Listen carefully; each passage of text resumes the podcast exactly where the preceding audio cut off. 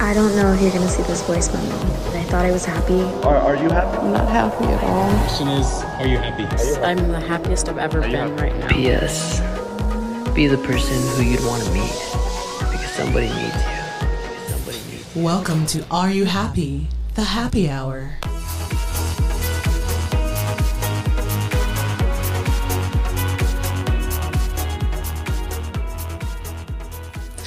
And welcome back, everyone, to another episode of Are You Happy podcast. We are so excited to have Natalie Guzman with us, who is CEO of Nadora. But not only is she an amazing businesswoman, but she's just an amazing woman overall. So we're going to spend the afternoon asking her about happiness, her life, and her story. So let's meet Natalie. Natalie, how are you this lovely hot day?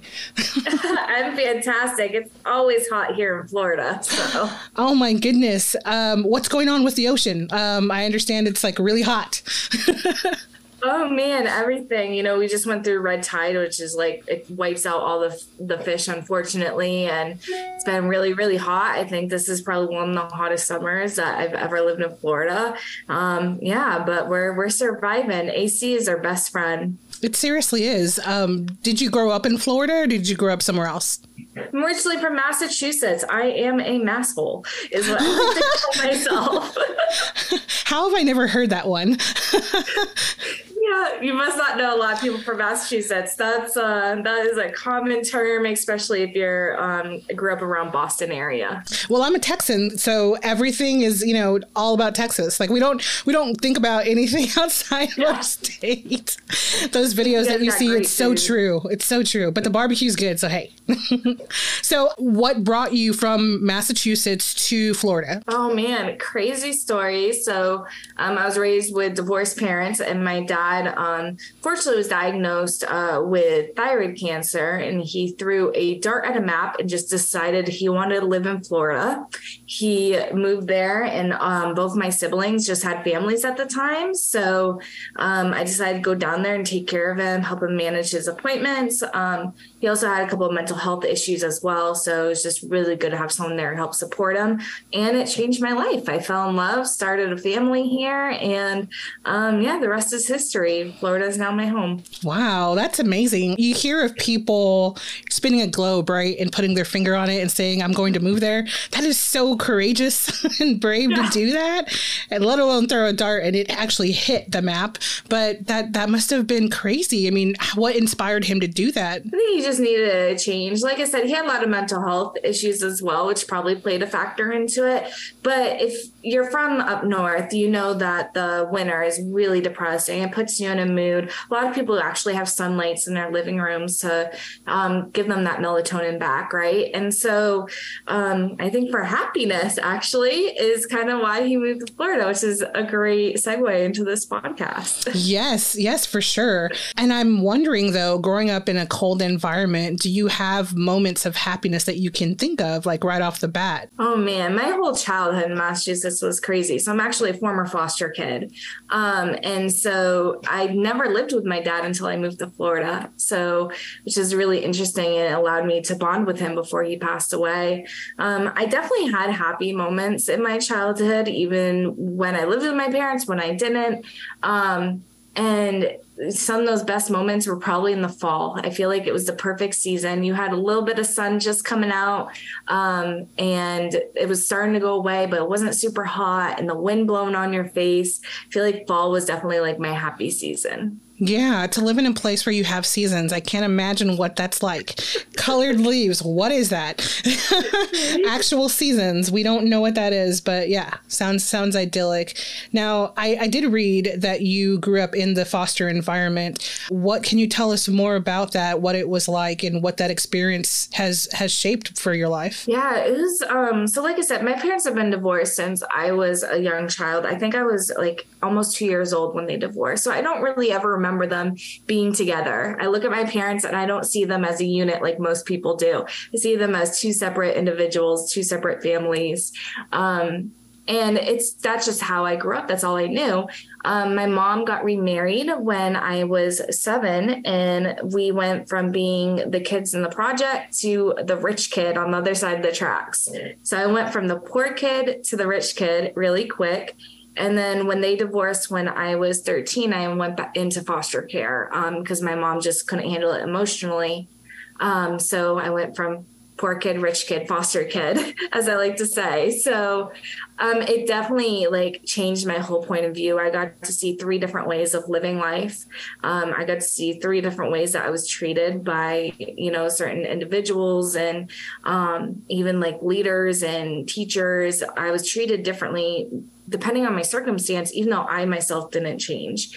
Um, so that was really interesting. And I think it just gave me a perspective of how the world views certain people and it, it taught mm. me to be kind and loving and passionate um, even during the hardest moments I can't imagine that that has to do a lot em- emotionally and mentally to you to experience one environment and then be in the next one and say, wait a minute, I was just in this place. And then to have that all turned upside down and, and be in the foster system. Did it ever once like affect how how you acted in your environments? Like did it put you into any kind of like depressive states or angry states because of how people treated you in one place versus the other?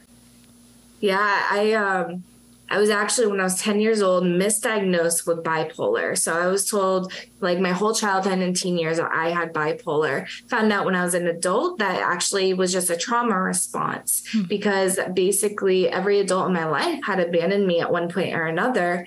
Even when I left the foster care system, I didn't stay in touch with that foster parent um, the one that I had in the end. And so that was like another abandonment. So I'm continuously, as a child, going through puberty, being abandoned over and over again. I had a lot of anger.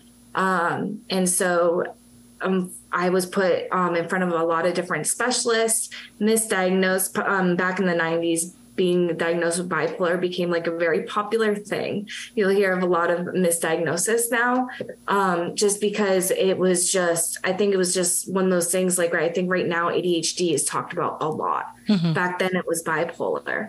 And so I was, I definitely had a lot of anger, a lot of um, especially at my parents, and my situation, at social workers.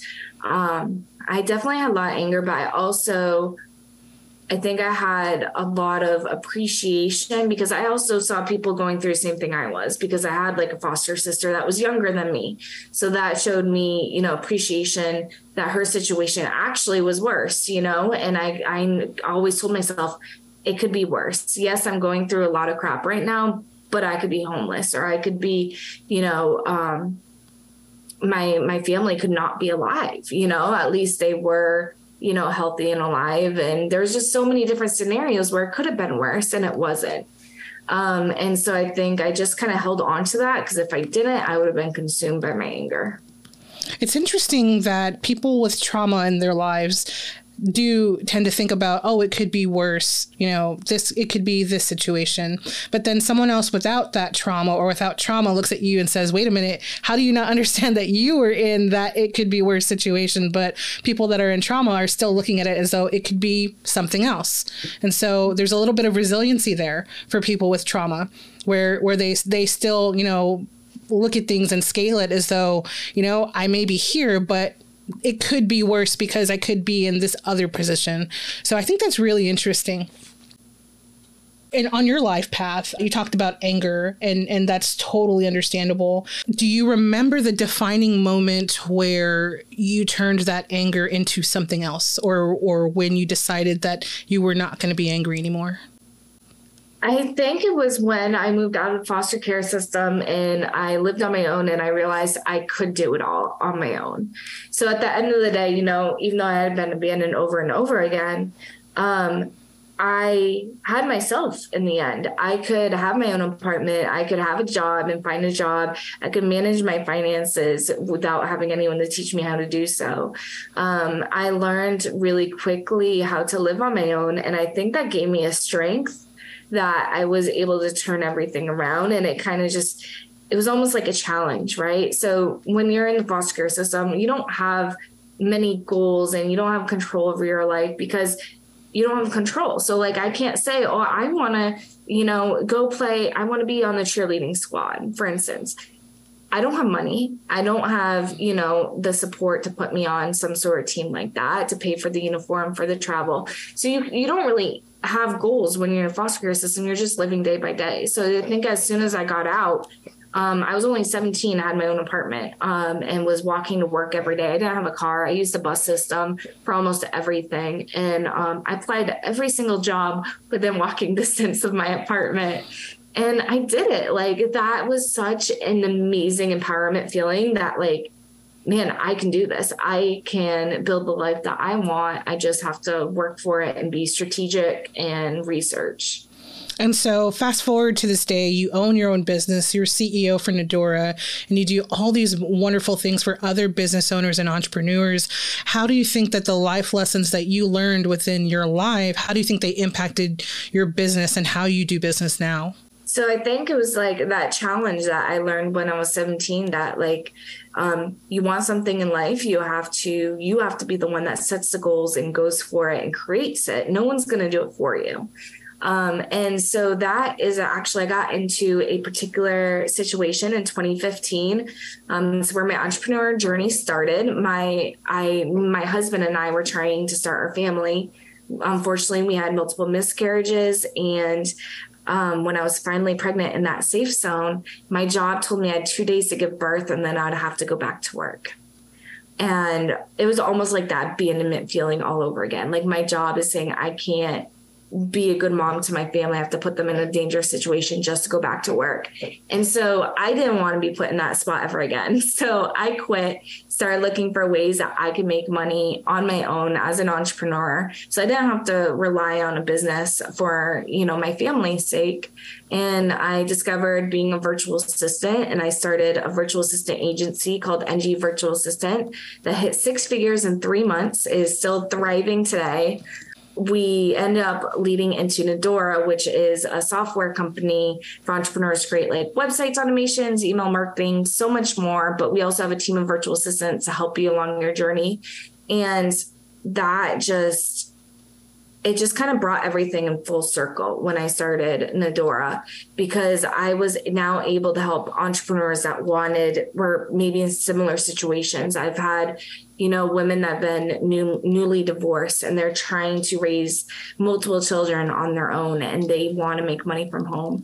And so we're able to build their digital business online and help guide them and create the systems and processes and SOPs to help them thrive. And it just, it really, I think I get really good comforting, comforting and happiness from not abandoning people, right? For being there and supporting them and helping them. And um, that's kind of why I built my whole business around. And same with my employees I hire. Um, I'm always making sure, you know, that I am supporting them and their lifestyle. We even have like a different way. So most companies, right, you work nine to five off on weekends and such. But for people in situations like I was, a stay at home mom, um, or we have people with disabilities, that's not um, attainable for them. And so the nine to five work week just doesn't work. And so we allow our employees to set their own hours and their own times that work for them. And we get so much better productivity out of it. And we're able to support their families, which is a, when no one else will. And that is an amazing feeling.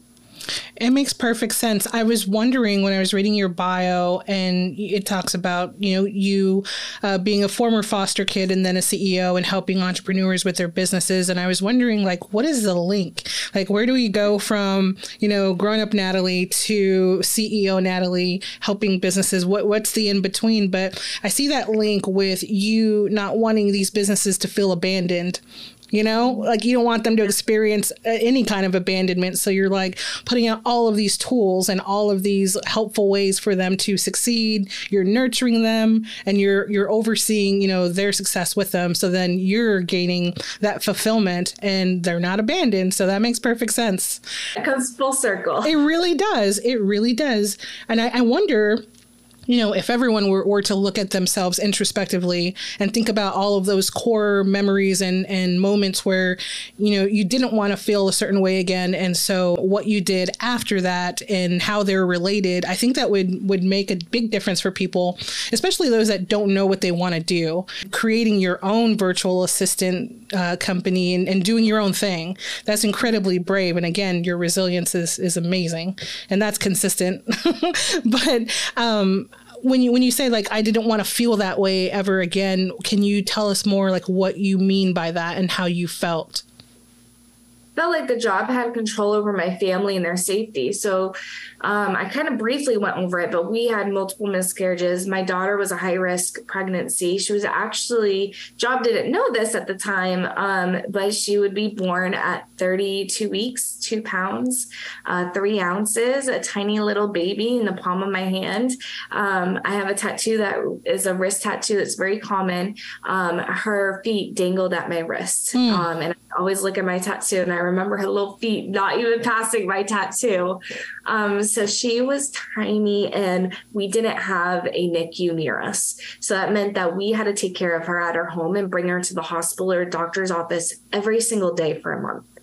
Um, which was great because I got to be with her and bond with her more, but it was terrifying as a new mama, um, especially when I had multiple losses that I had to, you know, I really had to be there for her and she could suffer multiple different health issues at a drop of a hat. And, you know, it's really me that would be um, they they some someone out there gave me permission to raise a child. I always say that like who gives us permission to be parents? That's a lot of responsibility.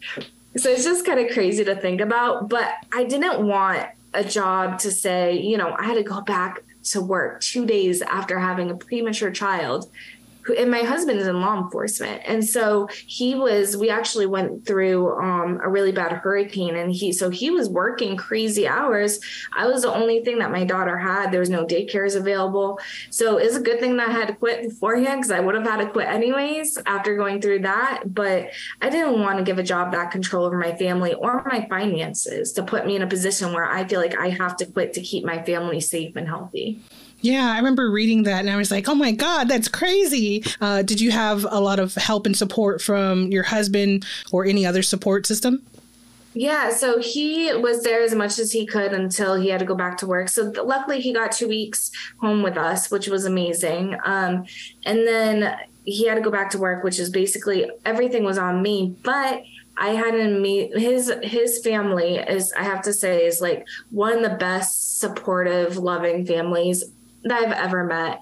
Um, gosh, I'll probably cry if I keep talking about it. But I mean, coming from a family that was not supportive or, you know, there for me 24 7, um, kind of left me up to the state to be raised.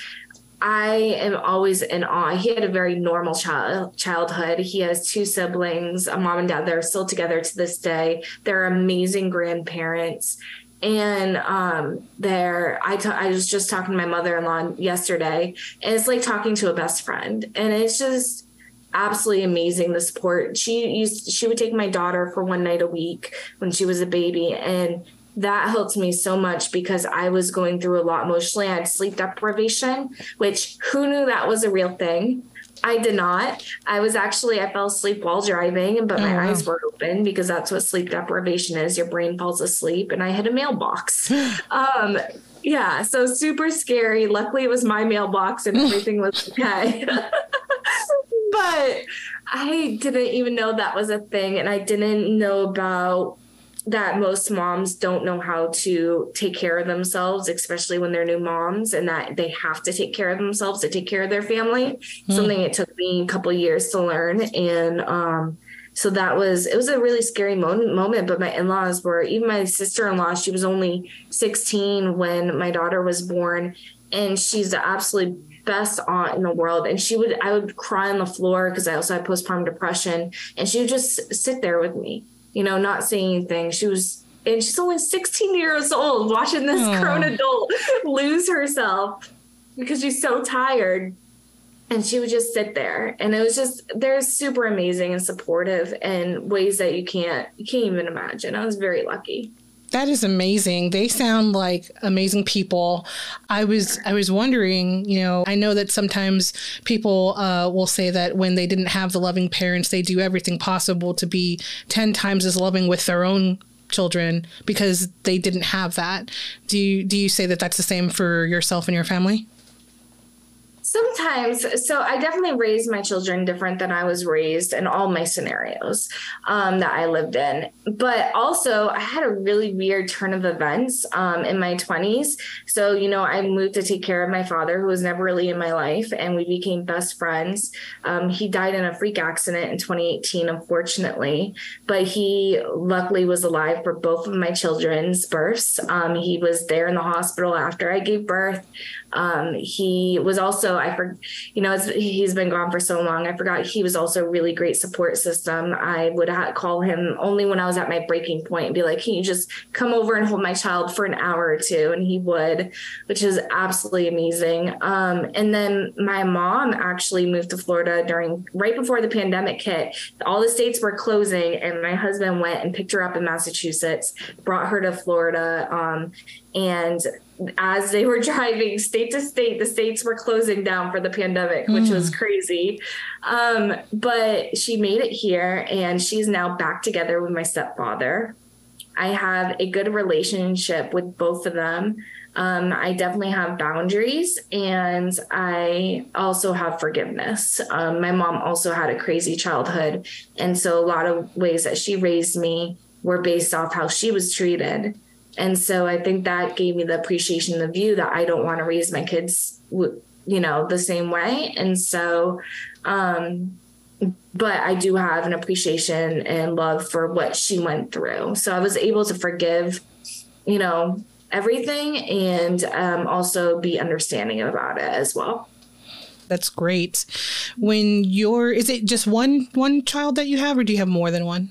I had another kid 12 months later. so I don't do anything easy. Right, right. So when when your kids grow up or they get older enough to have these conversations that are more in depth, how will you describe your upbringing to them? So they already kind of know. I am very honest with my children. We talk about everything. We've already talked about puberty, and they're only, um, my kids are only six and seven. so most parents are probably like, keep them kids, make them kids. But honestly, the world we live in today, they need to know about these things because they're going to hear it from other people before they hear about us if we wait to the appropriate time.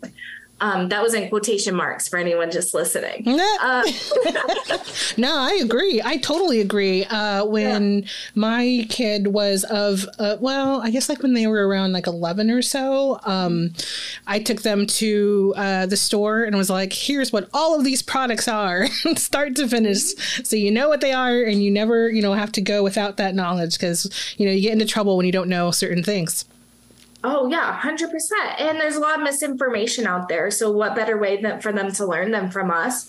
And so they know that I was a foster kid. Me and my husband have actually looked into being foster parents ourselves and they know that we're interested in that. Um, and we talk about it a lot. Um, we also talk about, you know, there's you have a mom and dad, not everyone has that. Um, so they understand that and they also understand, you know, I don't think they realize what it means yet that I went to foster care. They know I didn't live with my parents, and I just said they were both going through a hard time. And so they were unable to be parents for me. And then, so I'm able to explain it in a very kid way, but being honest, I think that's really, really important. And it also shows them that adults make mistakes. I think that was one thing I didn't realize as a child is that your parents are human and they do make mistakes and they're not ever going to get everything right. And so I try to teach my kids like I apologize when I make a mistake to my children and I show them I'm not going to be perfect. I'm going to do things that aren't right and that don't make sense. Um, I will always try to explain my thoughts and reasoning to you, but sometimes I'm going to mess up. So, like one time I lost my anger and I yelled really loud at my child over something that wasn't necessarily their fault. It was just a default reaction. And so I apologized. I explained them why I reacted, I did, why I did, and then I explained them how I wasn't going to do that again. And then I held myself to it. So I think that's kind of like my standard procedure for raising my kids. So that way it kind of gets us out of you know, it makes us really honest with them. That was the other thing about my foster care journey is I didn't know I was going to foster care. I my mom told me we were going to the fair. Hmm. She pulls into an empty parking lot and a social worker pulls up next to us and she puts my suitcase into that girl's car. I'm like, what's going on? And that's when I was told I was going to foster care. So that's one of the reasons honesty to within my family is so important and that we all make decisions together. So even though my husband does work insane hours and I am the main caregiver for my children, I'm always giving him updates or keeping him in the loop or asking his opinion if it's you know even like backpacks. I said our son wants a minecraft backpack. How do you feel about that?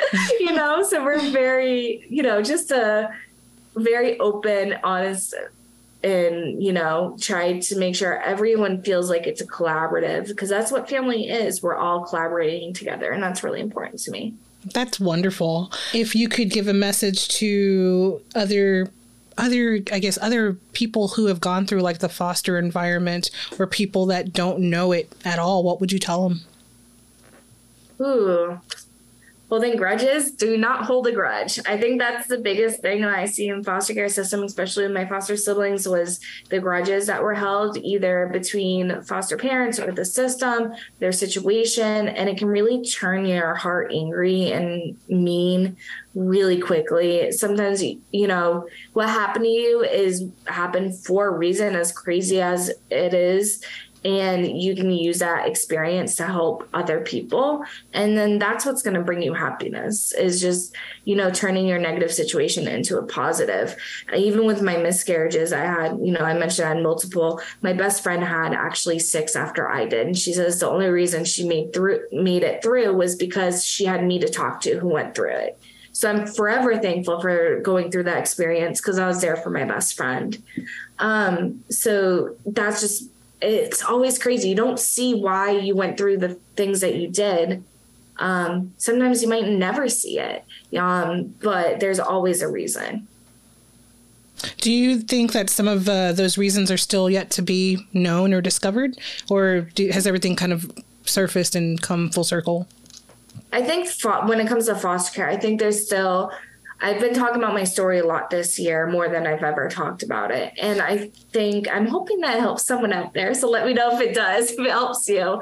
Um, so that is probably one part of my story that I don't know if it necessarily helps people or not, or why I really went through it. Maybe because I mean, my so my mom never knew her biological father, and she just found out who he is through ancestry DNA.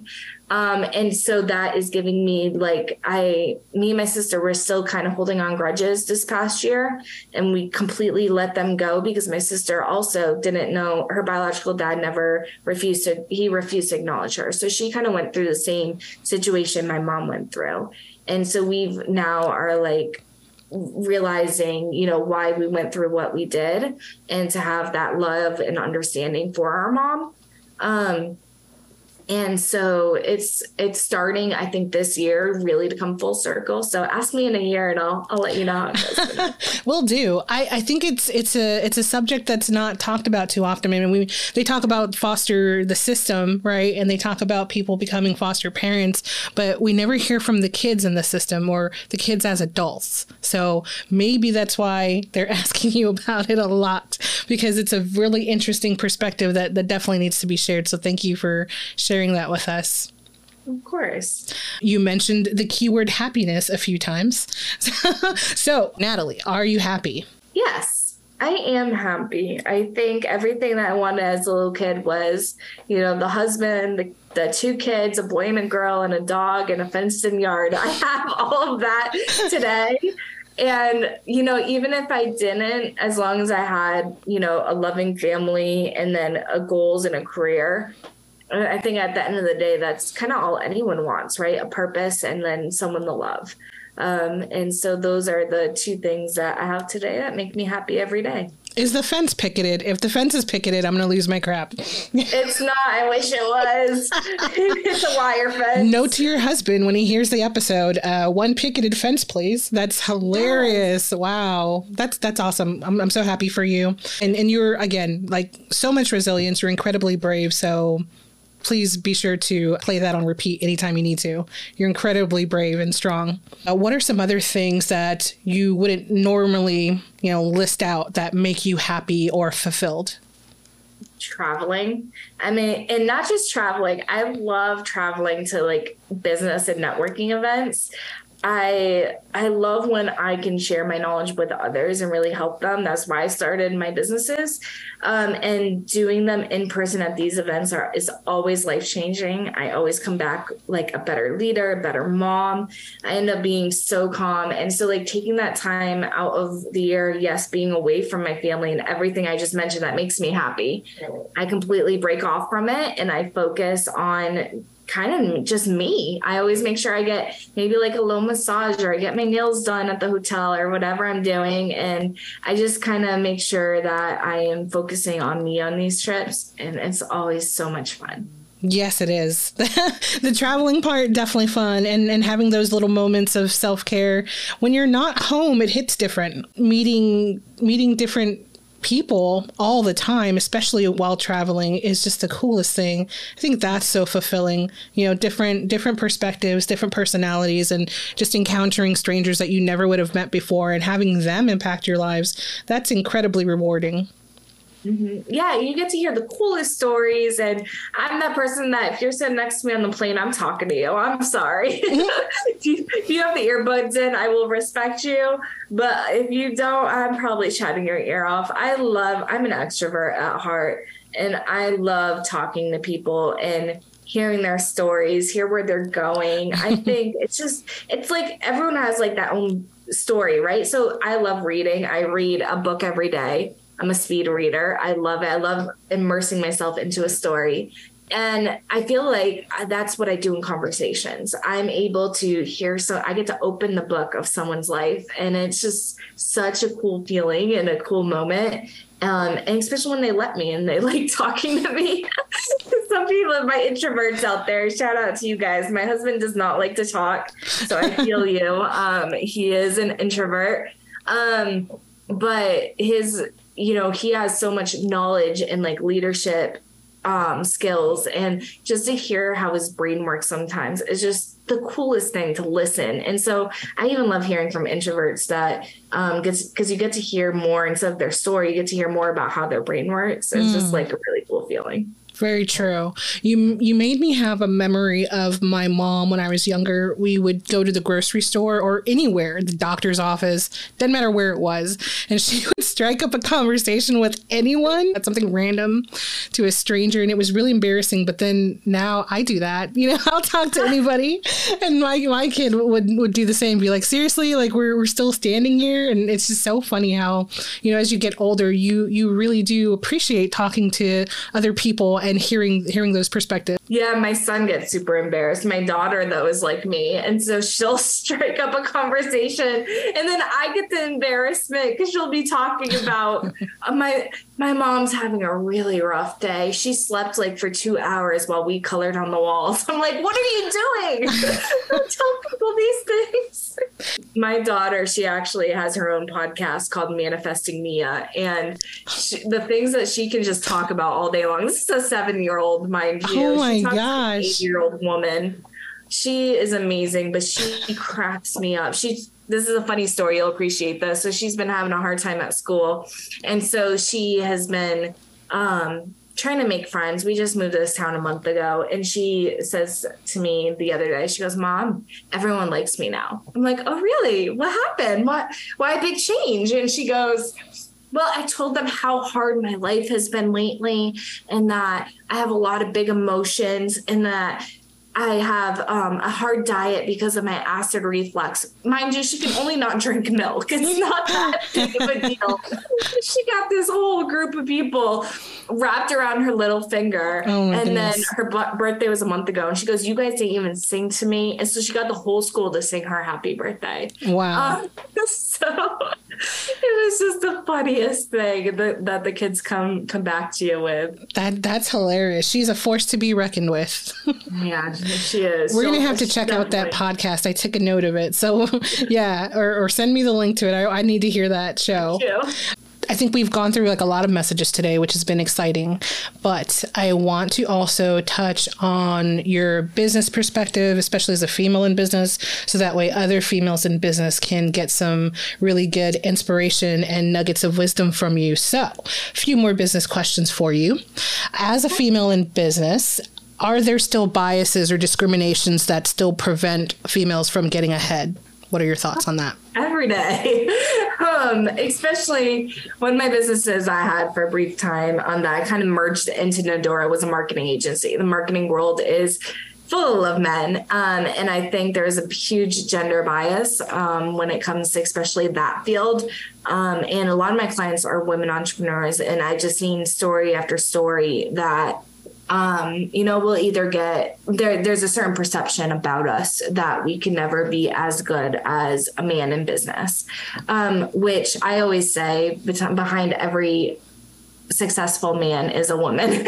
Because whether that's their partner that is walking them through scenarios in life or it's their assistant that's managing their day-to-day things and you know telling them about the next client they're going to be meeting with in history you've always found if you research any of the presidents the woman behind the man. So um, I see it every day. And one of the things, one of the scenarios I was recently in, which was really interesting, it came in a very quick full circle. I love those full circle moments. But I was at a podcasting event and I heard someone behind me talking about how they can never find an assistant that does something exactly like they do. And so I told them about I I butted in because that's who I am. Probably shouldn't have, but I just wanted to help. So I was like, "Hey, have you do you have an SOP that describes your brand and what you're looking for and exactly what you want them to do?" He goes, "No, but sweetie, I've been in the um, industry for 25 years," and I was like, it doesn't matter how long you've been in the industry, it's what you do with those 25 years. So, because I have never heard of him, I was like, must not be much. But anyways, I um I went to the next event at that at that or the next um, room because you go room to room and listen to speeches. And I sit down and everyone has their notebooks out, everyone has pens ready. And who steps in that guy that called me sweetie. And he is the speaker. And he gave a presentation. It was supposed to be about media kits. And instead, he basically gave us a basic Canva tutorial. If you're a podcaster, you know how to use Canva. Um, so no one wrote one single thing down on their papers. And that just kind of like showed me like, yes, men might be dominating the industry or they might be in something for so long. It does not mean a woman knows less or can be just as great or even better. Um, and so that just kind of brought me full circle in that moment. I was like, if I ever teach on that stage, I'm going to make sure that everyone is writing notes for at least the first 15 minutes. and have you been on the stage yet? Yeah, I did the virtual one. I'm um, I'm waiting to hear news if I'm going to be on their live in person one um, soon. I should know within a few weeks. So cross your fingers for me. Already, already crossing. Thank you. That's I'm wonderful. hoping I was on that stage accidentally like the year before this, um, but because the speaker didn't show and I happened to know about the topic. So um, I really hope that this time I can intentionally be on stage in person. And because this was just a couple months ago that I was in that scenario. So I'm really hoping I can uh, help some podcasters, you know, and and hopefully help them improve and get what they want. Well, I think we could all agree and you know based on like your your life as well that there are no accidents. so you you may say accident or happy accident, but there are no accidents. You were meant to be where you were at that particular time, and and yeah, I think that by your work ethic and, and how you operate, I think you will continue to thrive. So. We'll you know what? You I got five clients from that accidental speech. See? You're probably right. Telling you. Now, women watch and listen to everything else that a woman in business does. So it's super important, right? How you how you carry yourself, how you speak, and what it is that you do as far as leading by example. Um, what message would you give to women in business that are either starting or maybe they're in the midst and they're not doing so well, or those that, you know, just don't feel they can do it at all? What would you tell all of those women? Yeah, we hear every day the term in the hashtag women supporting women, right? But when we actually put that into place, you're going to see amazing things happen. So, like collaborating with other women entrepreneurs, I my business hit six figures without any ad spend, any marketing. I didn't put one dime in getting leads. And how I did so was by networking, collaborating with other women. Um, I think we all know that in business, it's men dominating, especially as you get to higher and higher businesses. Um, chains and we if we start collaborating now and start working together now and supporting each other now we're going to just improve the way for future women and also for ourselves and um, one of those things is also remembering that social media is public if you know people are going to research you when they're working with you and they see you not supporting other women or making comments that are unnecessary and negative they're not going to want to work with you. Um, i think that's something we we don't realize that social media is real and it can hurt people and so one of the things I've I've always made sure is I do is that I'm always leaving supportive and uplifting um, comments on on social media and never being negative or putting anyone down or saying oh really? I hate that I hate that comment every time I see it. Oh really? It's like the most condescending comment I've ever seen in my life. We just want to make sure that we're being the women that we want to be. And I don't think any of us really want to be mean hurtful or negative this is not business related. I just thought this would be interesting to ask. Uh, if you could talk to your younger self, what would you tell young Natalie? Ooh, that's a great question. And you know, the first thing that I thought of is like which Natalie, because I always kind of divide Ooh. myself into those three Natalies. I have the the poor kid, the rich kid, and the foster kid. How about all of them? Um, all of them. Okay, so if it was the poor kid, Man, I would probably say, you know, keep on going and enjoy life for every single moment. That was a moment of life that I was I was young, so I was still I was under 7 and so I was just fun was my every everything I surrounded myself with mm-hmm. until we my mom got married and I moved to a new town. So I think I would say even when you're going through life changes, always have fun. Um, and then for the rich kid, I would say um, don't worry about fitting in, stand out, be you, be proud. Um, and then the final one, the foster kid, is that you are resilient and you have all the capabilities to do anything you want in the world, then just go for it. If you could share a message with the whole world, any message at all, what would that message be? I think that my message would be you can turn any negative into a positive it's just that you're going to have to be the one that does the work and wants to make that change.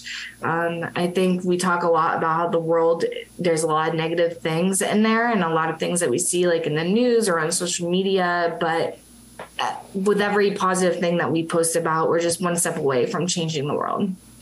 Can you tell everyone where they can find you online, socials? Have at it.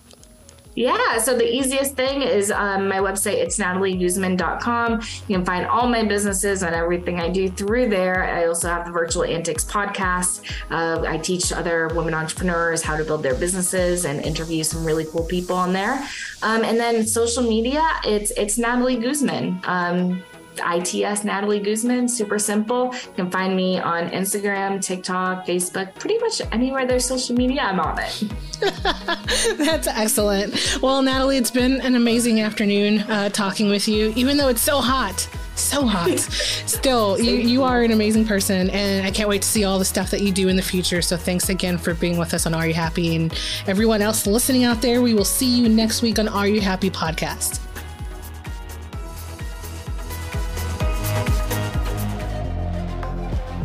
Are You Happy Hour and Are You Happy Hotline are brought to you by Are You Happy Podcast. Be sure to follow us on social media such as Instagram and subscribe via your favorite podcast platform. Are You Happy, the docu-series, can also be found on social media such as Twitter, Facebook, Instagram, and TikTok. See you guys next time for another wonderful episode of Are You Happy? The Happy Hour.